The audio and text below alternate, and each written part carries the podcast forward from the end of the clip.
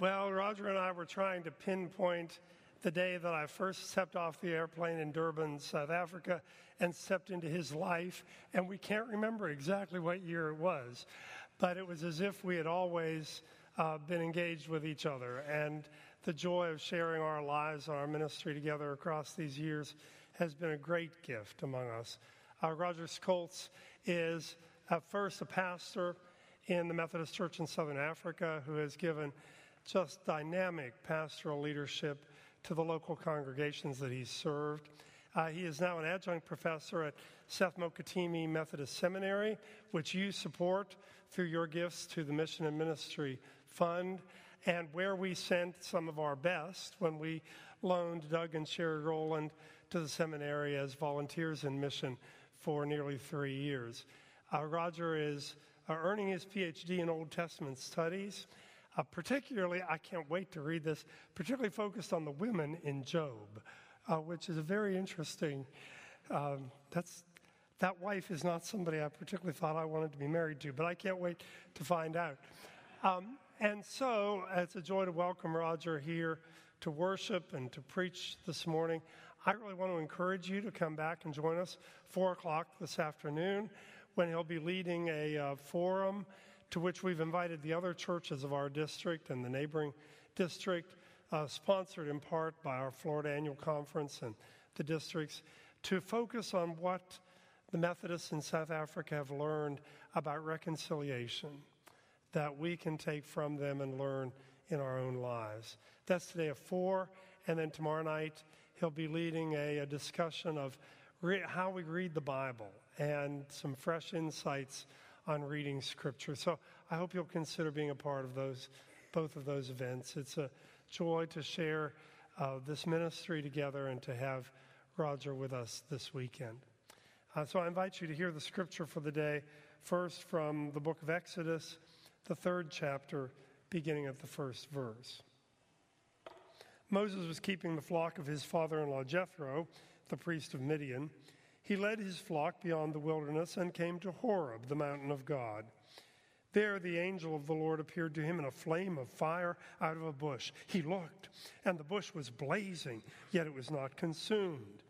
Then Moses said, I must turn aside and look at this great sight and see why the bush is not burned up. When the Lord saw that he had turned aside to see, God called to him out of the bush, Moses, Moses. And he said, Here I am. And then he said, Come no closer. Remove the sandals from your feet, for the place on which you are standing is holy ground. He said further, I am the God of your father, the God of Abraham, the God of Isaac, the God of Jacob. And Moses hid his face, for he was afraid to look at God. Then the Lord said, I have observed the misery of my people who are in Egypt I have heard their cry on account of their taskmasters. Indeed, I know their sufferings, and I have come down to deliver them from the Egyptians and to bring them up out of the land to a good and broad land, a land flowing with milk and honey, to the country of the Canaanites, the Hittites, the Amorites, the Perizzites, the Hivites, the Jebusites. The cry of the Israelites has now come to me. I have also seen how the Egyptians oppress them. So come I will send you to Pharaoh to bring my people, the Israelites, out of Egypt. But Moses said to God, Who am I that I should go to Pharaoh and bring the Israelites out of Egypt? And he said, I will be with you, and this will be the sign for you that it is I who sent you. When you have brought the people out of Egypt, you shall worship God on this mountain. And then from the Gospel of Mark, the second chapter, the 13th and 15th verses. Jesus went out again beside the sea. The whole crowd gathered around him, and he taught them. As he was walking along, he saw Levi, son of Alphaeus, sitting at the tax booth, and said to him, Follow me. And he got up and followed him. As he sat at dinner in Levi's house, Many tax collectors and sinners were also sitting with Jesus and his disciples, for there were many who followed him. When the scribes of the Pharisees saw that he was eating with sinners and tax collectors, they said to his disciples, Why does he eat with tax collectors and sinners? Then, when Jesus heard this, he said to them, Those who are well have no need of a physician, but those who are sick. I have come not to call the righteous, but sinners. This is the word of God for the people of God. Thanks be to God.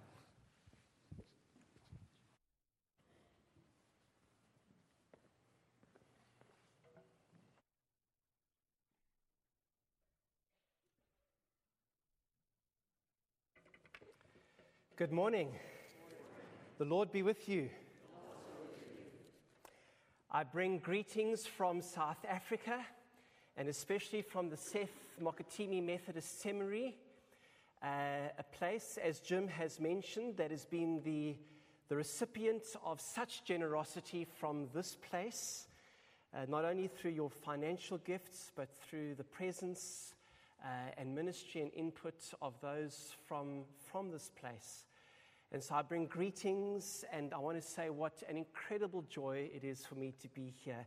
As we sang a little bit earlier, there's no place I'd rather be than right here in your love and in the love of God.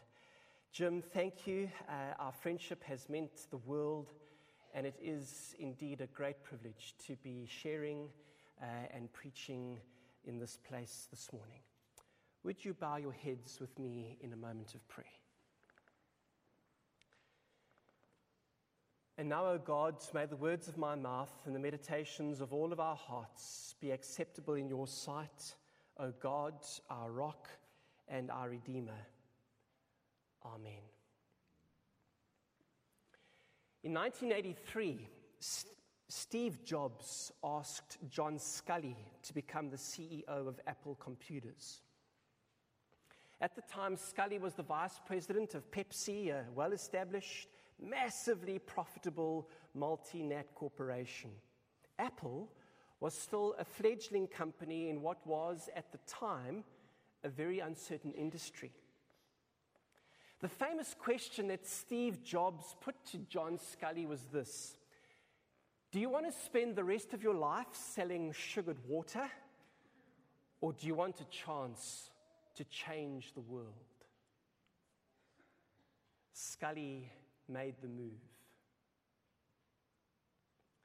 The genius of Steve Jobs' question is that it connected with a yearning that is buried deep within all of us. The yearning for our lives to matter, to make a difference, yes, to change the world.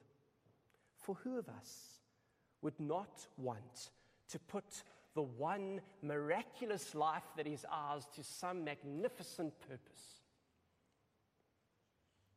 Now, if I were a motivational speaker, I would tell you that every single one of you can change the world.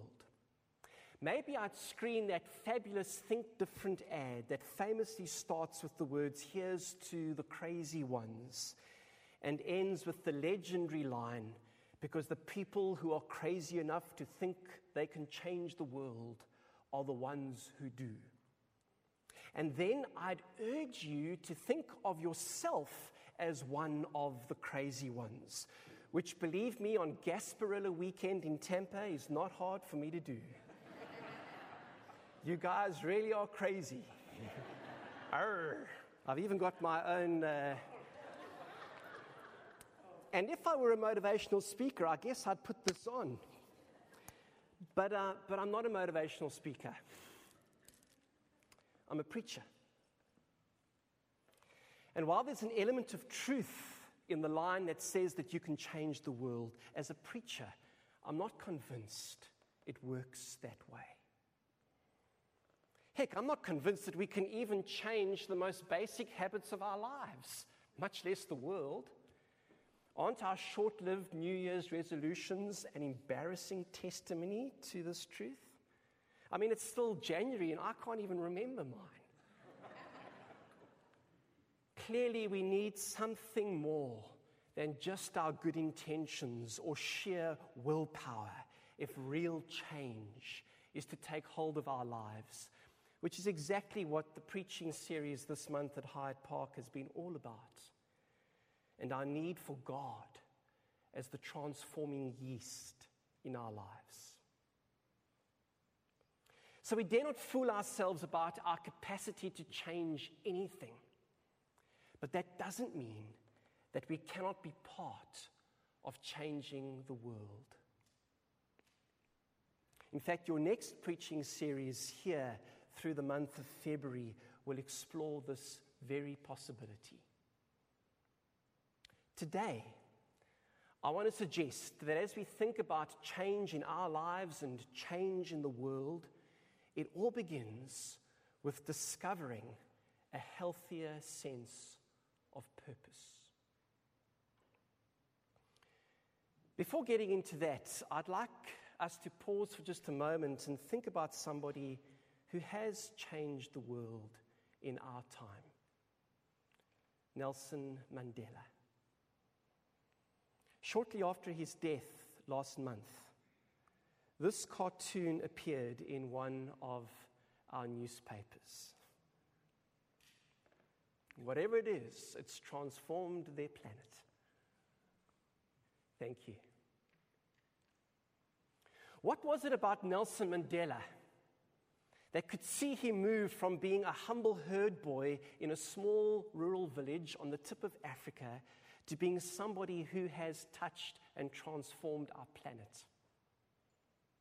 To answer that question, I'd like us to consider the story of another humble herd boy that we find in the scriptures, although he wasn't a boy. Moses was already a grown man when he tended his father in law's flocks in Midian. We know the story well a wilderness, a burning bush, a voice that calls out, Moses, Moses. And then we overhear this astonishing declaration by God who says, I have observed the misery of my people. I have heard their cry. I know their sufferings. I have come down to deliver them, to bring them up to a good and broad land. I have seen how the Egyptians oppress them. Did you hear that? This is a text about what God is doing. God is the one who observes the misery of his people, who hears their cries, who knows their suffering, who comes down to bring them up.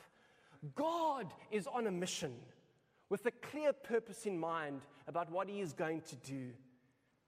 This is the God who then says to Moses, So come, come. I will send you to Pharaoh to bring my people out of Egypt.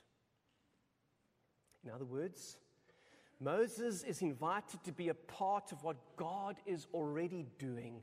That's the key. This isn't Moses' mission, it's God's.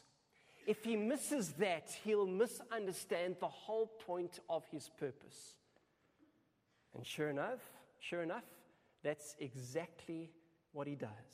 He says, Who am I that I should do this as if the whole thing depended just on him. Notice what God doesn't say in response.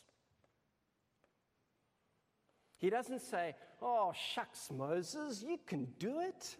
Don't be so negative. You've got to believe in yourself. You've got to find your mojo, bromo.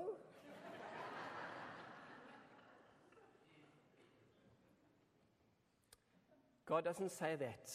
I guess because God also isn't a motivational speaker. What God says quite simply is, I will be with you. That's all.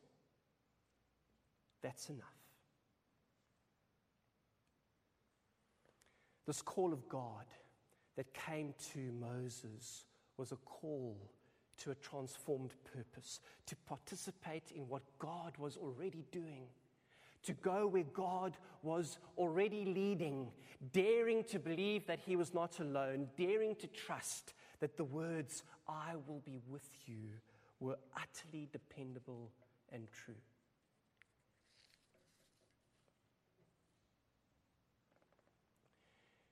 1994, I was a theology student in the small university town of Grahamstown. That was the year, of course, that democracy came to our nation.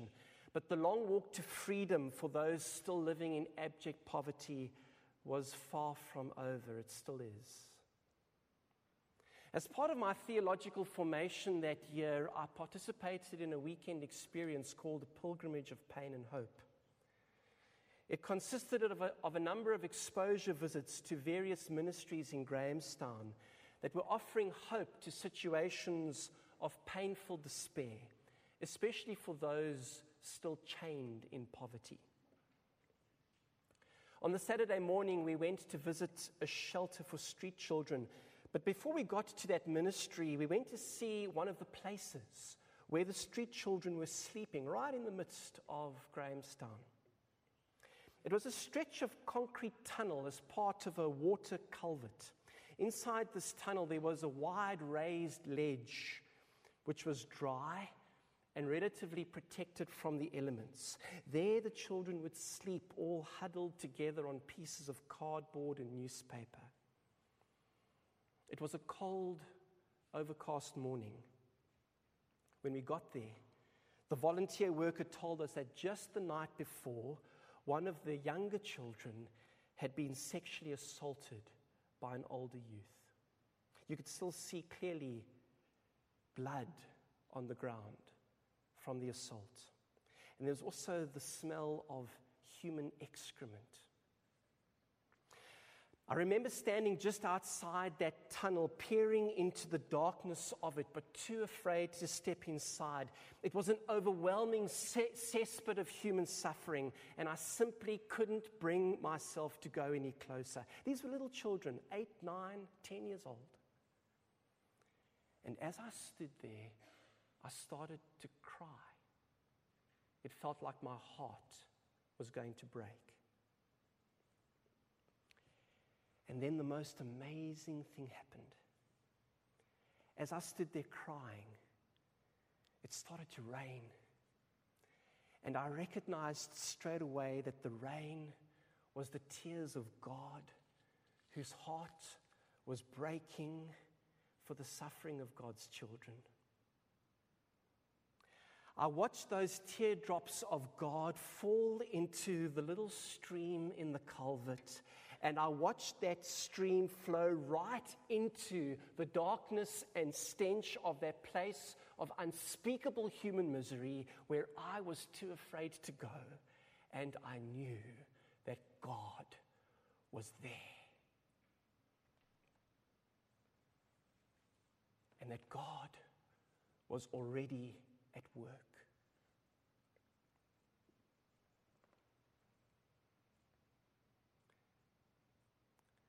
The gift of Nelson Mandela is that he dared to step into the darkness and stench of our country's misery with all its racial oppression, death, violence, and hunger for vengeance. But he did so in a way that participated with what God was already doing.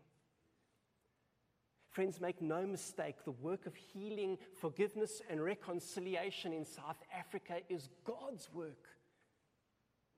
Yes, the impact of Mandela's personal participation has been written large on the canvas of world history, but the truth is that he wasn't acting alone.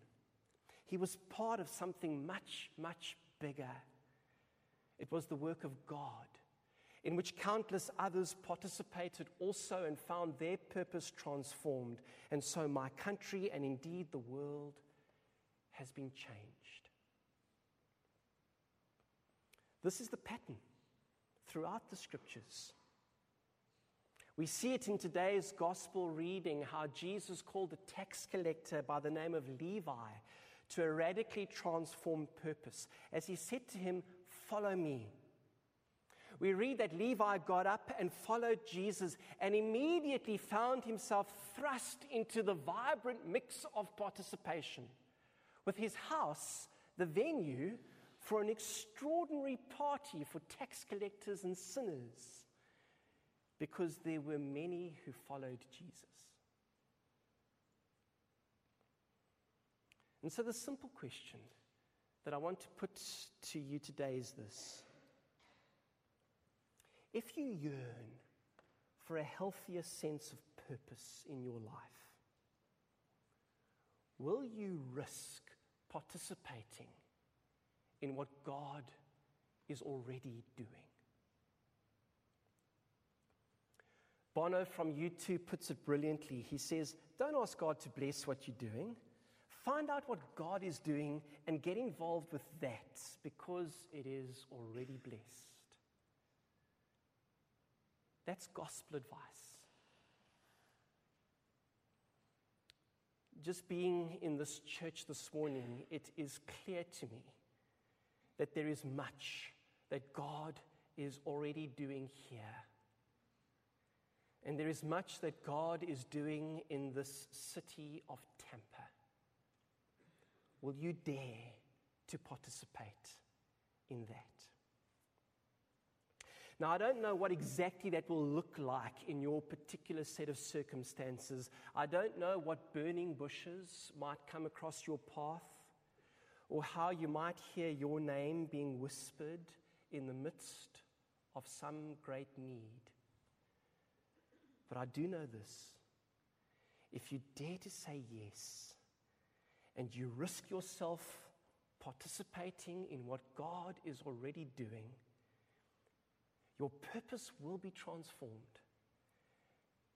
And it will become for you a source of deep and enduring joy.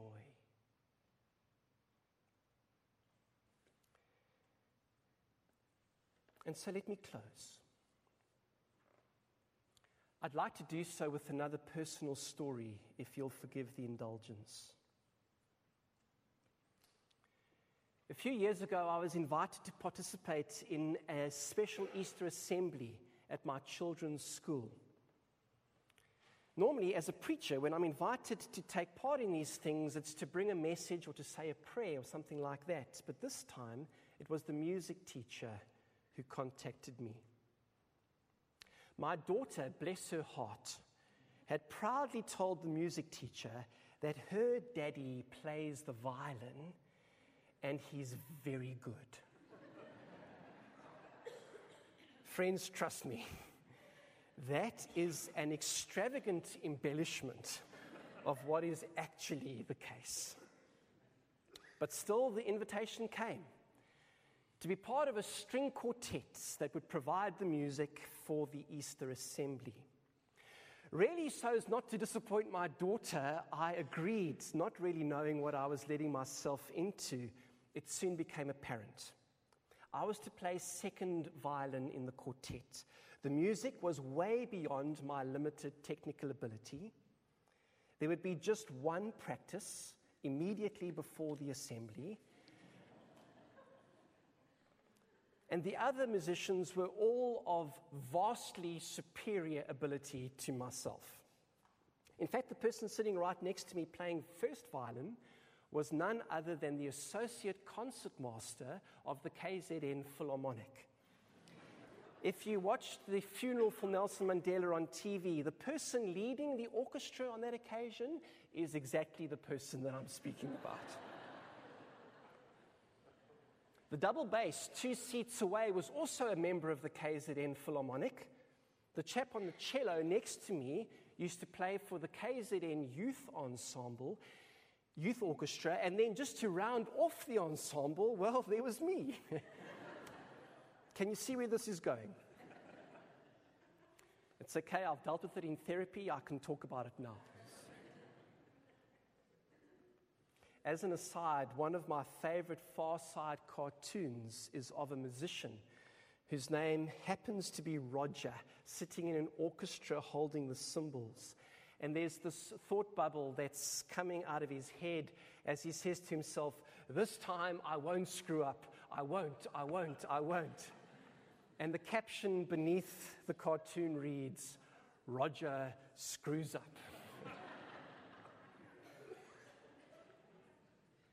and yeah, back to the concert. Well, it was an Easter concert. And thankfully, this is an Easter story of good news because believe it or not, I didn't screw up. I played. I participated. Of course, make no mistake, I missed many of the notes, and many that I played were wrong. But that's not the point.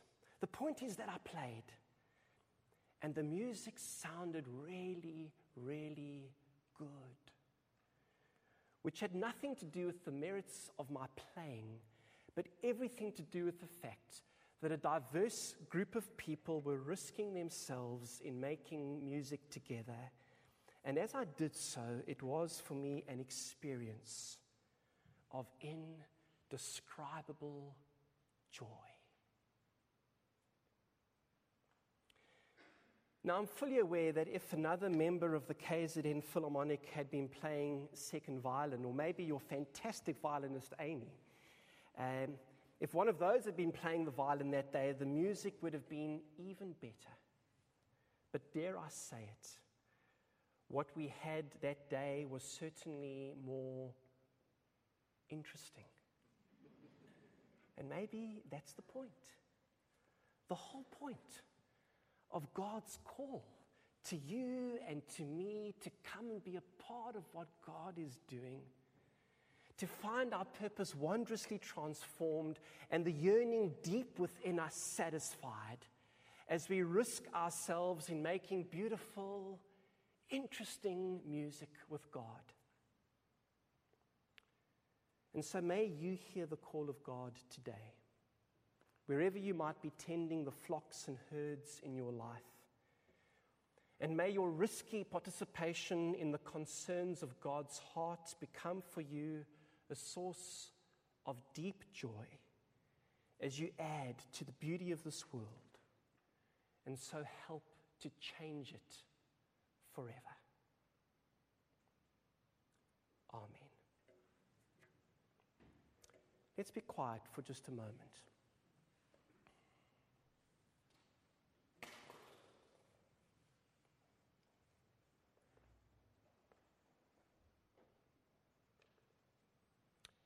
Gracious God, we thank you that you are already at work in our world.